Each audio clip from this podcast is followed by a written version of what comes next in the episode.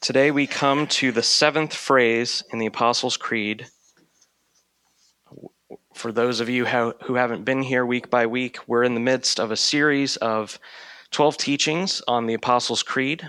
Many of us grow up in church and we either hear about the creed or we see the creed, and, and yet we don't know some of the teachings that the creed articulates. And because of this, it's helpful for us to examine what the creed teaches. Um, that being said, because we're at this point, it may seem like a weird Easter message, but it's actually very fitting that we're discussing today the final judgment, that is, the resurrection from the dead that takes place at the second coming of Christ, and how that's related to the resurrection that Christ uh, accomplished 2,000 years ago. That is, Christ is the first fruits of, of resurrection. That is, he was the first one to come forth, and we, when he comes back, we all shall raise with him. Um, we're going to look at a few elements of this today. The first thing that we're going to look at is the resurrection of the dead.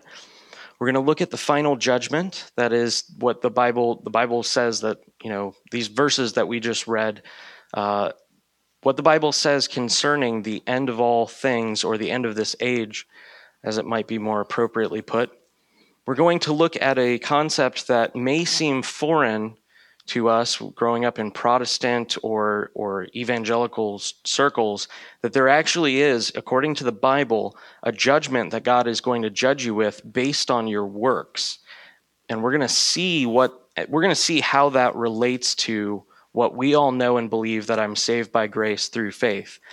And um, this is this is some pretty heady stuff. This is this is uh, stuff that you need to understand as a Christian if you want to have great assurance of of of God's pardoning of you.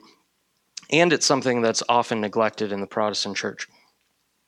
It wasn't when the reformers broke away from the church initially, but over time it has has fallen into uh, just neglect, fallen into neglect. We're going to look at how the judgment according to works, while some, when they first learn of this, are very scared, it's actually the case that this judgment according to our works is supposed to produce in us an assurance of salvation rather than a fear.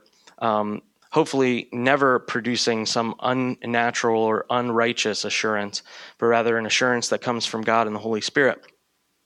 And then we'll look at, at finally how we know that we are children of God and how this is important for us if we are to hear and learn from the scriptures that there's a, a judgment according to works, how we are to get through that uh, and still have our faith intact and not fall into a, a state where our conscience is going to be tormented.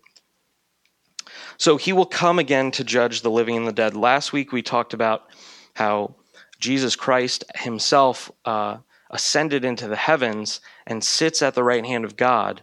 And the creed then says not only has Jesus risen from the dead, which we celebrate today on Easter, he also ascended to the heavens, was glorified by God, and that glorification translated into the outpouring of the Holy Spirit and the establishment of the church.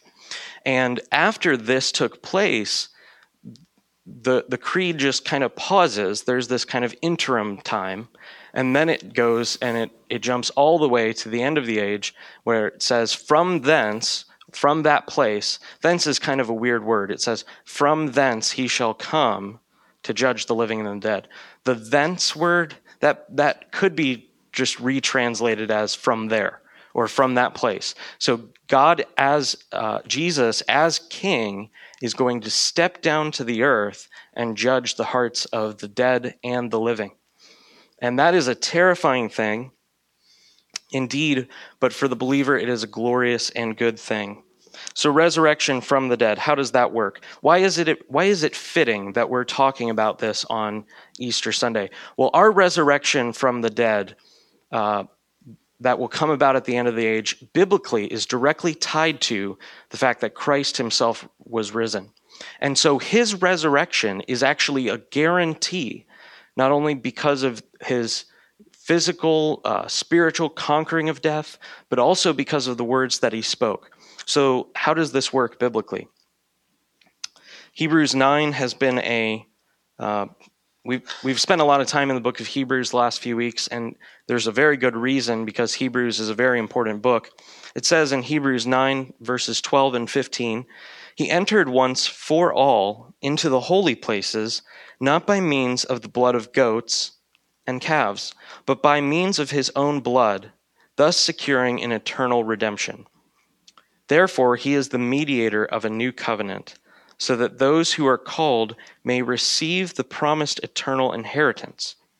So it says that he went in and secured an eternal redemption. That is, this redemption is going to last for all time.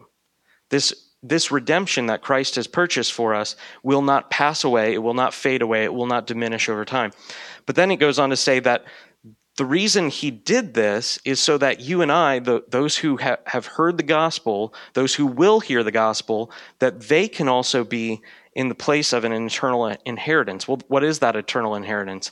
The eternal inheritance is the experience of the eternal or the new covenant.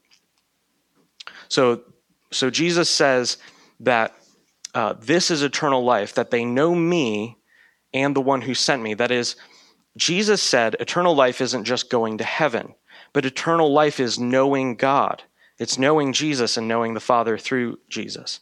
And so if if we are to rightly understand verse 15, it says he he did this, he's the mediator of this new covenant, or he established the new covenant, so that we would receive the eternal inheritance that was promised in the old covenant. So, this eternal redemption has been purchased by his blood we celebrated uh, privately, not together. We didn't gather on Good Friday. Hopefully, on Good Friday, you at least took some time to think about the Lord's suffering. But on that day, he died and spilled his blood, not only on a, cross in Jerusalem, but the scriptures say that he went in in the Spirit into the holy place in heaven, in the heavenlies, and spilled his blood uh, in in that place. That is, he made a propitiation or a, a favorability uh, by God possible for us. So his death brought about the forgiveness of sins. Well, what good is that if I just, you know, I can go through life and I'll die and then, you know, I'm kind of dead and I don't experience life? Well, his death not only brought about the forgiveness of sins, but it also guaranteed and secured our uh, our raising from the dead. That is, the eternal redemption was brought about to secure the eternal covenant. So, if that's true, which Hebrews 9, 12, and 15 says is true, what is this eternal covenant? Hebrews 8, 7 through 9 says, For if that first covenant, this is talking about the old covenant system, um, for if that first covenant had been faultless, there would have been no occasion to look for a second. For he finds fault with them when he says, Behold, the days are coming, declares the Lord, when I will establish a new covenant with the house of Israel and with the house of Judah. So God's saying that this old covenant is going to, to pass away. Verse 9 Not like the covenant that I made with their fathers on the day when I took them by the hand to bring them out of the land of Egypt, for they did not continue in my covenant. Okay, so this is the old covenant. God does something he, he accomplishes a miraculous redemption of the people of Israel, pulls them out of Egypt, out of bondage and slavery, and establishes a covenant with them. He gives them a set of laws and guidelines by which they're to live and establish the, the nation of Israel, and then they turn away from his laws. This is, this is the old covenant. It's not that they just didn't accomplish the law, they completely abandoned the law. And sh- uh, verse verse nine concludes, "For they did not continue in my covenant, and so I showed no concern for them," declares the Lord.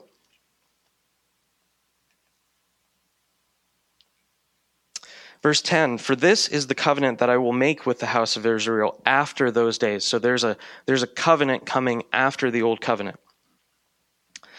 I will put my laws into their minds so he, God's going to not just take the law and give it to the nation, he's going to take the law and put it on the individual's minds. I will put my laws into their minds, and I will write them on their hearts, and I will be their God, and they shall be my people. and they shall not teach each one his neighbor and each one his brother, saying, Know the Lord. Now, this is not to say that we don't have use of discipleship in the new covenant. That is, the church still teaches and preaches, and this is a good thing. This isn't saying that each uh, you'll have no need of teaching, but rather that each person in this new nation, this new people of God that He is setting up, uh, each one of them will know the Lord. They'll have a they'll have a relationship with God, and they won't have to go through a high priest other than Christ. For they shall all know me, from the least of them to the greatest. For I will be merciful towards their iniquities, and I will remember their sins no more. So not only is God going to enable us to do the law, He's also going to uh, pardon us when we mess up, when we sin. When we transgress the law, God said, I will blot out their iniquities. In speaking of a new covenant, he makes the first one obsolete, and what is becoming obsolete and growing old is ready to vanish away. So the Hebrew writer is saying the uh, old covenant system of sacrifices is about to go away, and the church is about to explode on the scene here. And here's the reason why because of the eternal covenant that's un- been unfolded by Jesus' death and resurrection. So this eternal covenant is a great and glorious thing. In the old covenant, we were put under laws that uh, kept us in submission and magnified sins. That is, we had no knowledge that the things that we were doing were evil. Then the law came, God spoke his word, which was that law was good. He spoke his word and demonstrated to us that we could not fulfill the law. And so the eternal covenant is a transition. God saying, I'm not just going to give you the law to show you your need for, for Christ. I'm also going to put the law into your hearts and I'm going to write it in your mind. That is, you're going to know what's good and what is evil. God's going to give you the knowledge that comes from the eternal covenant. That is, you'll know his will. So, what's another way to look at the eternal covenant? Well, um, Another way is in Jeremiah 32 40. So, this eternal covenant, Hebrews is quoting this verse, but this verse says it another way I will make with them an everlasting covenant that I will not turn away from doing good to them. So, God's never going to turn away from you, and He's never going to abandon you. And I will put the fear of me in their hearts that they may not turn from me. So, this isn't just, this eternal covenant isn't just you know, we we hear that Jesus died and then we're back under the law, unable to do it. We hear that Jesus died, completely fulfilled the law, made a sacrifice that turned God favorably to us, and he puts his spirit in us. Hebrews 13, 20 through 21 sums up the whole argument of the book of Hebrews, and it, it finalizes this is a grand conclusion that the Hebrew writer, after explaining the fact that the old covenant wasn't sufficient, that the people of God uh, needed a better covenant, that Jesus is the one who came and did this for us, that he established righteousness, was crucified, resurrected, and one day will bring us back to life through him. And then he says, What's the outcome of hearing this? Well, the outcome is this. Now may the God of peace, who brought again from the dead our Lord Jesus, the great shepherd of the sheep, by the blood of the eternal covenant. Period. There's a period right there. Uh, the verse continues, the thoughts all tied together. But the words, by the blood of the eternal covenant, modify the first part of that sentence is that the blood of the eternal covenant was the thing that by which God the Father raised Jesus from the dead. Verse 21 continues it says, "May he equip you with every good thing that you may do his will, working in us that which is pleasing in his sight." So he's not just going to equip you with uh, knowledge of his will or or material possessions if you're going to be a missionary or support of a spiritual family like the church he's going to give you every good thing so for, for, for what? So that he would work in us that which is pleasing in his sight. So god's not just giving you this stuff that whether it's the ability to create wealth through a business or the ability to uh, be a member of a church he's not just giving you these physical now graces so you can just enjoy them and do life how you want. He's giving them for a purpose, so that He would work in us. That is, God's going to do the work in us. It's not just me working on my own, but it's God working in and through me. Well, what's the outcome of Jesus being the guarantor of our faith? The outcome is that he won't ever leave us or abandon us, and that includes abandoning, abandoning, abandoning us to the grave. John 6, 39 through uh, 40 and verse 44 says, And this is the will of him who sent me. This is Jesus speaking, that I should lose nothing of all that the Father has given me, but raise it up on the last day. For this is the will of my Father, that everyone who looks on the Son and believes in him should have eternal life. And I will raise him up on the last day. This is amazing. Jesus is saying not only is the eternal covenant which was promised by Jeremiah going to come pa- to pass through me, but he's also saying, I'm also going to raise you up on the last day. And verse 44 echoes this and says, No one can come to me unless the Father who sent me draws him. So if you've come to know Jesus Christ as your Savior and your Lord and your King, as your precious treasure, that has happened because the Father has drawn you to Jesus. And Jesus says, Of those who the Father draws, I will lose none of them. Not one person, not one believer who has truly come to Jesus will ever be turned away from God. But now, here is where this kind of gets muddy. How do I know if I've truly come to Jesus? We're going to get to that. But before we uh, get there, we need to discuss what this concept is. The point of today's message this idea that there's a final judgment. Um, have you ever read these verses? Have you ever read 2 Corinthians 5 or Romans 2 and, and thought to yourself, well, wait, it sounds like I'm going to be judged after I'm resurrected and, you know, when everyone's judged, how is that going to work if I've already passed out of death and into life now? Have you ever wondered that? So some people have wondered that. Uh, it's you should know. You should know how this works, and you should know how this works so that you can give a defense against those who would call themselves believers who but are outwardly living terrible lives filled with sin and, and evil.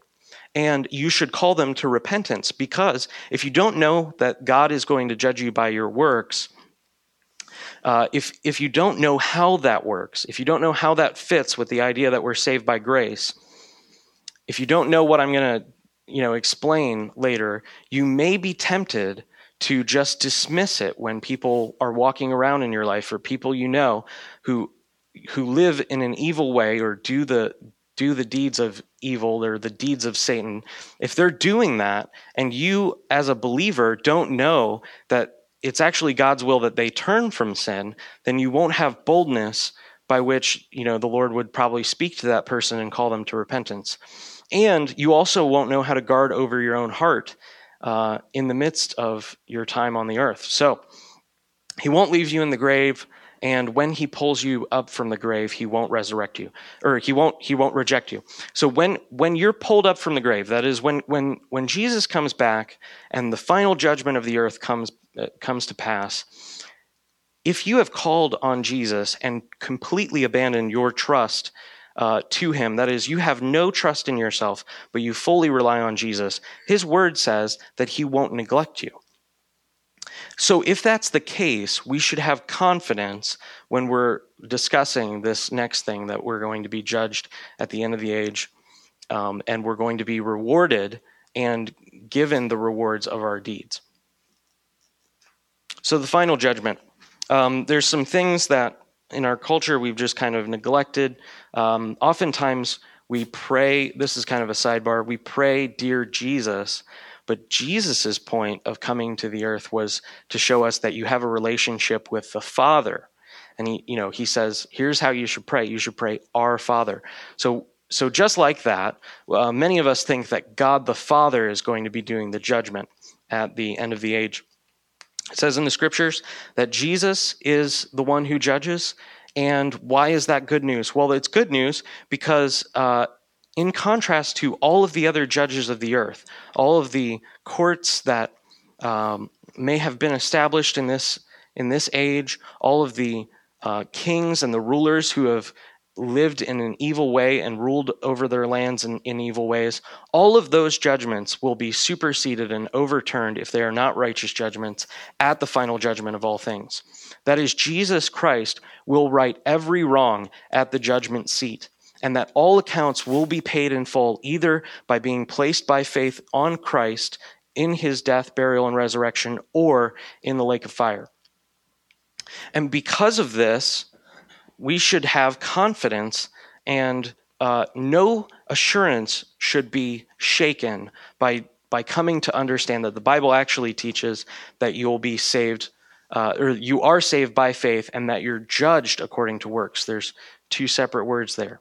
It's not that you're just going to show up to the judgment seat and say, Jesus, I accepted you at a Billy Graham crusade, and that's why you should let me into heaven. Jesus is going to say, um, Here are the deeds you did on the earth, and is there any evidence that I knew you? And, and that's actually how the judgment works. Well, how, how is he going to judge the earth? He's going to judge it in righteousness. And how is he going to judge us? Um, he's going to judge us by our deeds. In Acts 17, Paul is, is talking to the, to the Greeks, and he explains to them what he saw in the temple in Athens. He says that uh, that the thing that you you worship, the unknown God, I'm going to tell you about him.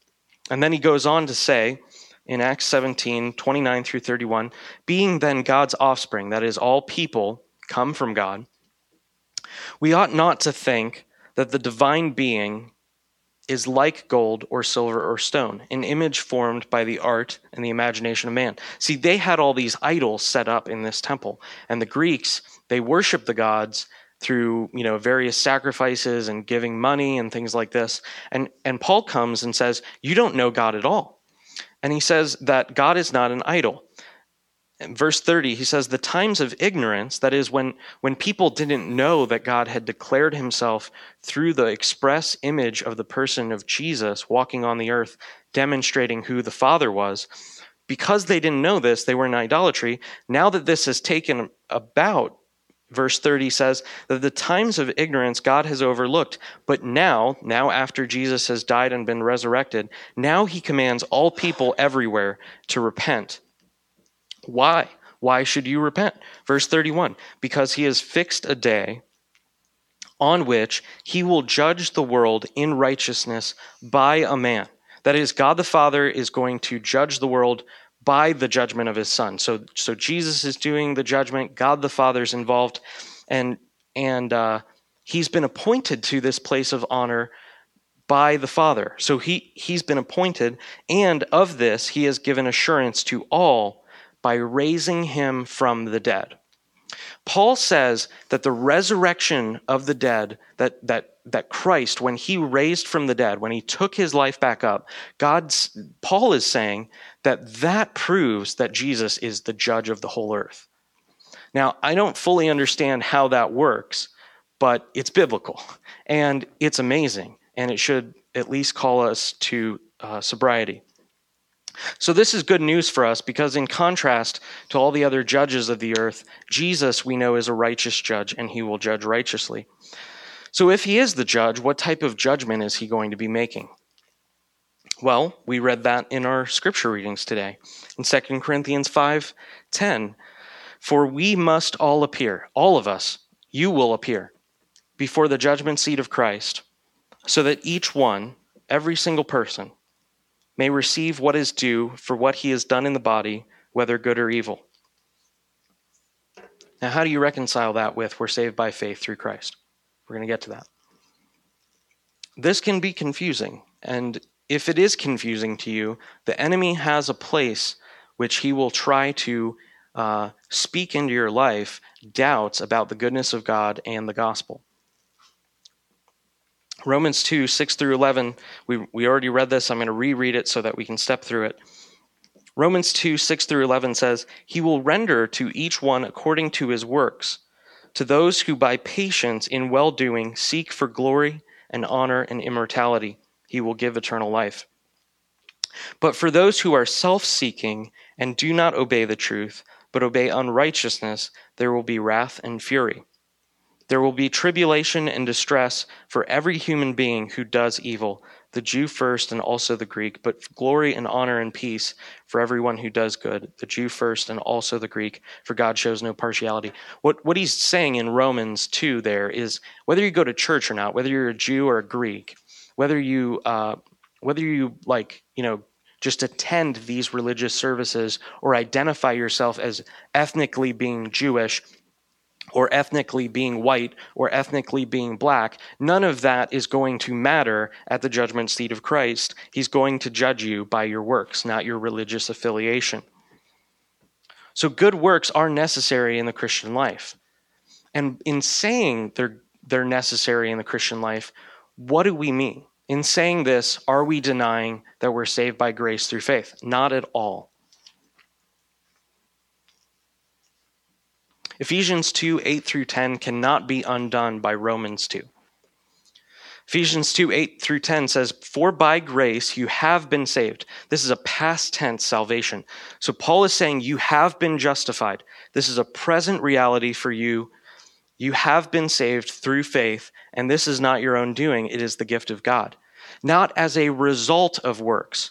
So no matter what you learn today, you cannot come to believe that you'll be judged at the second coming and be saved by your works alone. You're not saved by your works.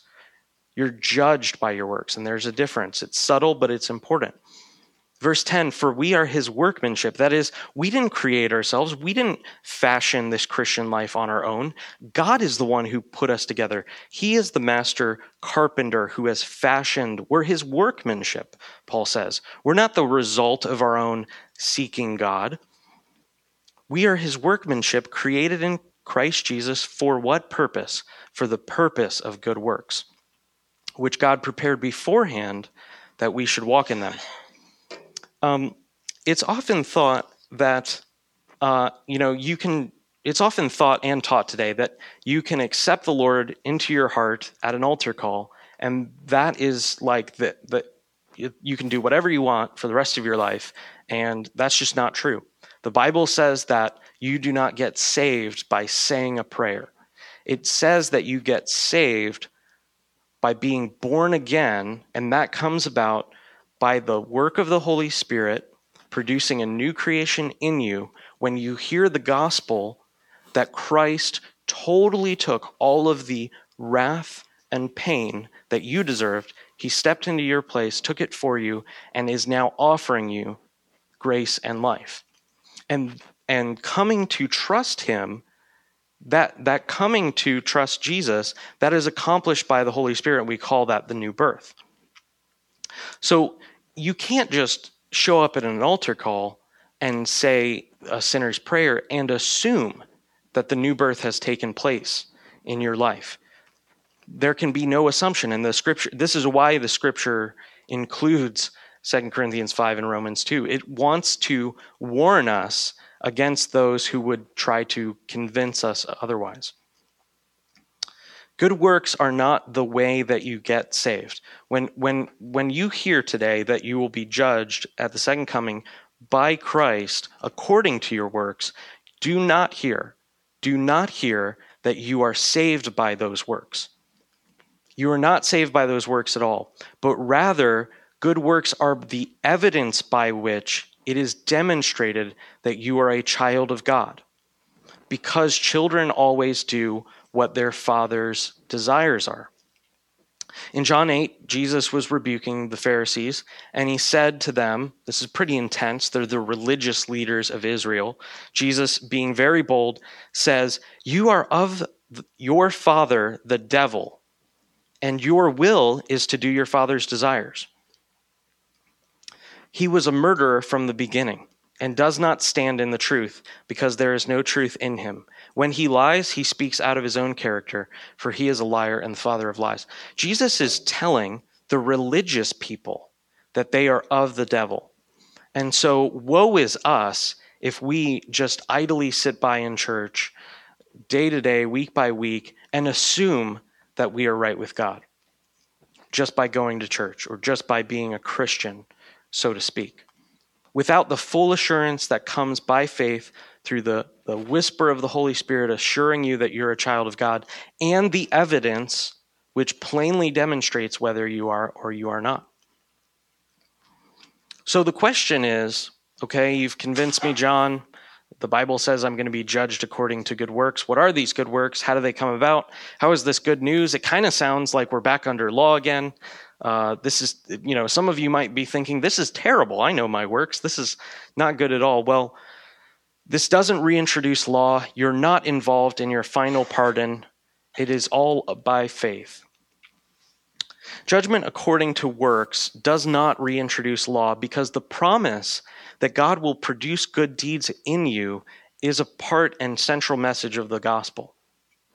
Okay?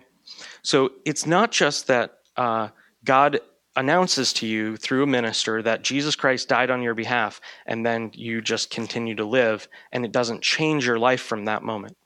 When you come to faith, your life is changed. And so the Spirit is given to you so that you would walk in the statutes and commandments of God. Ezekiel 36, 26 through 27 also speaks about the, uh, the, new te- the new covenant. It, says in verse 26, uh, this is God speaking of what's going to happen after the people of Israel are dispersed and then gathered uh, by the, the, the ministry that goes about in the New Testament. Um, not the nation of Israel, but the people of God. He says, I will give you a new heart, and a new spirit I will put within you. And I will remove the heart of stone from your flesh and give you a heart of flesh. You see, the sin that we've been looking at the last few weeks in this series, the sin that came through Adam, that sin trapped us under a uh, inability. That is, we we fell. We our ability to do good was completely destroyed, and the image of God in us, although still existing, was marred, and we were uh, damaged so that we would not live in the way that God had uh, desired for us to live. God created the world and it was good, and He created the garden and set up a place for Adam and Eve to live in the garden and to exercise dominion over the earth on His behalf. And in that exercising of dominion over the earth, God also wanted communion with Adam and Eve. That is, God the Father, uh, God wanted children, he wanted those who would be in his image and, and those who he could commune with because God is love, and love always overflows and uh, produces more. And so, because God wanted children, he set up their, their nature, he set up human nature with the capacity for communion and spiritual fellowship with the Father. And that was totally destroyed in the fall. And so what God is saying in the promise of the new covenant is I'm not just going to give you a set of laws which you won't be able to uh, up, uphold or, or do. I'm going to actually put in you a heart of flesh and remove that sinful heart of stone that you have come to have. In verse 27, it says, I will put my spirit within you and cause you to walk in my statutes. This is a recreation. If you remember when God uh, breathed, when God formed Adam, after he had formed him, he then breathed into Adam. And God again is saying that this new creation, this new covenant, is going to take place, and he's going to do the same thing. I'm going to put my spirit in you and cause you to walk in my statutes and be careful to obey my rules. So God's going to make this possible again for us. It's not that we were are now going to still strive and do good things as we may have tried to do before coming to the knowledge of saving faith. So the gospel of God is concerned with the restoration of all of creation. You can think of, of this as, as the restoration or a first fruits of what's going to come about in the in the next age, that is the age to come, which is at the end of the creed. We we won't talk about it right now, um, but this is our walk, the gospel walk, where we walk by faith and making it our aim to please God. These good works that are necessary for us to provide evidence by which we can truly claim to be children of God. This uh, takes place and is a first fruits or a, a small demonstration of what's going to take place at the restoration of all things when uh, the Lord brings heaven and earth and sums up everything in Jesus. And so these good works that we do, these aren't the these aren't the God appeasing type of works. These are good works in that we just do them. They are the outflow of our desires. The gospel is about the forgiveness of sins, and the gospel announces that we stand before God in Christ, the righteous one, now. It says, You are saved, you have been saved by faith. That's a past tense. So if you if you know you've been saved by faith, how do you deal with the fact that you're going to be judged later according to your works?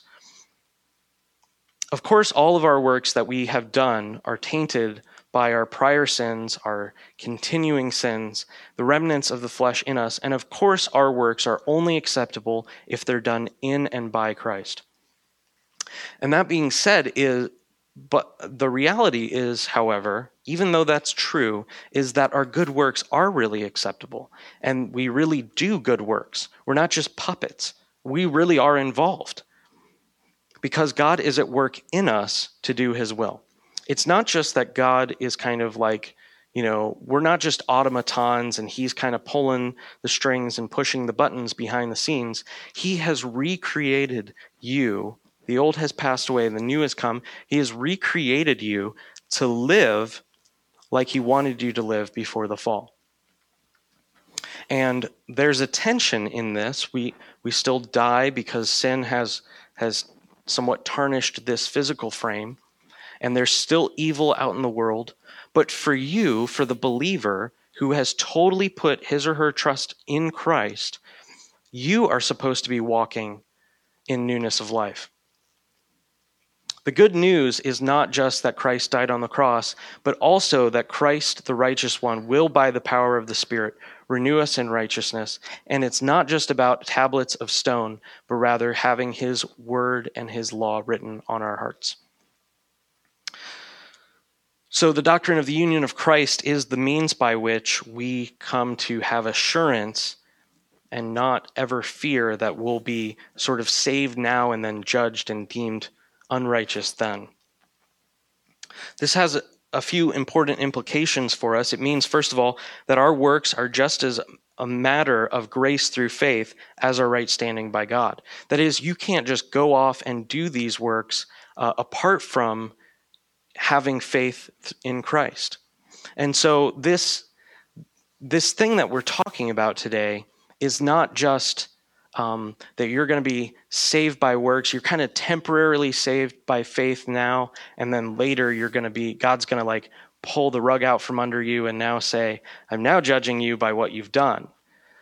Rather, the judgment that God makes is a demonstration to all of uh, Satan, the demonic kingdom, all principalities and powers that Paul talks about, all, all of those who have lived on the earth. He will demonstrate openly that this is the righteous behavior of God's children, and this is the evil behavior of those who are of the devil and are children of the devil.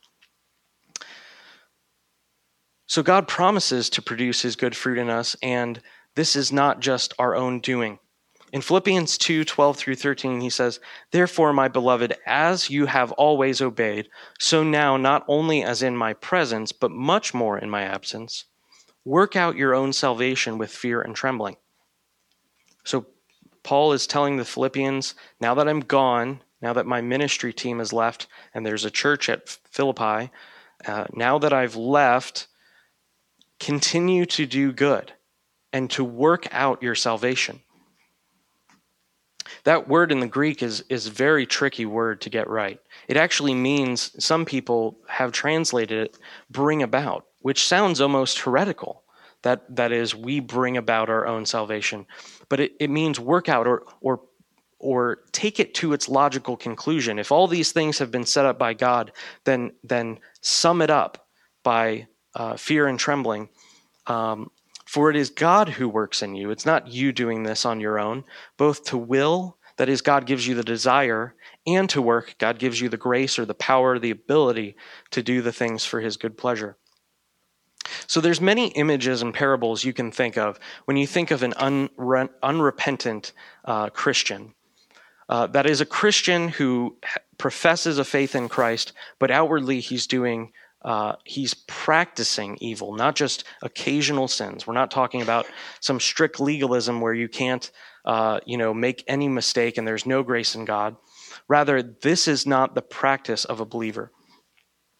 So you can think of good works as just being kingdom behavior. That is, we are we've talked about how Christ transferred us out of death and into life, and now these good works are just behaving within the regulations of the kingdom. Christ is the king and he rules his kingdom uh, for the church by his spirit. And if, this is just the natural outflow of what it means to be in his kingdom. You can also think of this as with Christ and the bride, that is, the church does these things and it's just natural for her because she's in love with her husband, Christ. You can also think of it as serving the master. Jesus said that you're no longer slaves, but you're my friends, for slaves don't know what the Father is doing, but now I call you my friends. And then he goes on to say that uh, you're not greater than, than me. Um, and when you do something, you should only consider it to be uh, what you're required to do. That is, the good works are just normal for servants. That is, servants don't go around constantly overthrowing and rebelling against their master. Probably all of those are great, but the most clear biblical image for us to come to a resolution on this idea that you're going to be judged according to your works is that this is the natural outward working, the outflow of what it means to be a child of God. This we're, we're sons and daughters, the scriptures say, of the living God, not the God of the dead. And so we are alive in him and we are his sons and his daughters. And we're going to close with First John and then um, take communion. First John 3, this really is the summation of all these ideas. See what kind of love the Father has given to us, that we should be called children of God. And this is the, this is the assurance uh, instilling phrase in this chapter. And so we are. The writer, John, uh, John, the Revelator, when he's writing this, has no doubt that the people he's writing to are true believers. The reason why the world does not know us is that it did not know him. Beloved, we are God's children now, and what we will be has not yet appeared. But we know that when he appears, we shall be like him. So when you come to know that you're judged according to your works, you you have to reconcile that with this that we know we have faith we have knowledge that when he appears we're going to be like him. We won't be found as being contrary. We won't be found as being children of the devil. Verse 3 and everyone who thus hopes in him purifies himself as he is pure. This is the the, the litmus test for you. If you really do if your if your faith is authentic if it's not just some religious thing that you're doing if you really have the hope of seeing Jesus at the end of the age as he comes back to bring the kingdom to the father that is he he he's called his people he's prepared them he's pulled them out of the world of sin when if you really have hope in that here's the test you're purifying yourself this is it is your in Romans 2 it says we make this our aim Everyone who makes a practice of sinning also practices lawlessness, and sin is lawlessness. You know that he appeared in order to take away sins, and in him there is no sin. No one who abides in him keeps on sinning. No one who keeps on sinning has either seen him or know him. That's, that's some pretty intense language. If you are continually sinning in a way that isn't congruous with what you read Paul's warnings about, you should wonder if you really know him. You know that he appeared in order to take away sins, and in him there is no sin. No one abides in him keeps on sinning. No one who keeps on sinning has either seen him or known him. This isn't talking about individual mistakes and sins that you then repent of. This is talking about hardened, unrepentant, calloused conscience sinning that goes on day by day. Verse 7 Little children, let no one deceive you. Whoever, practice right, whoever practices righteousness is righteous. So this is this he's saying here's the evidence that you know that you are in right standing by God. You're currently seeking him still. If you aren't currently seeking him still, if you're not purifying yourself, you should have cause for concern as to if you really know him. Verse 8 Whoever makes a practice of sinning is of the devil, for the devil has been sinning from the beginning.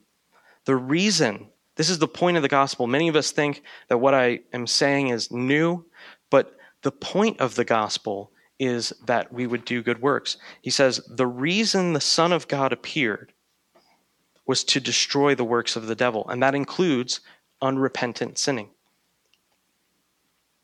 Verse 9 No one born of God makes a practice of sinning, for God's seed, that word is literally God's word, where the gospel abides in him, and he cannot keep on sinning because he has been born of God.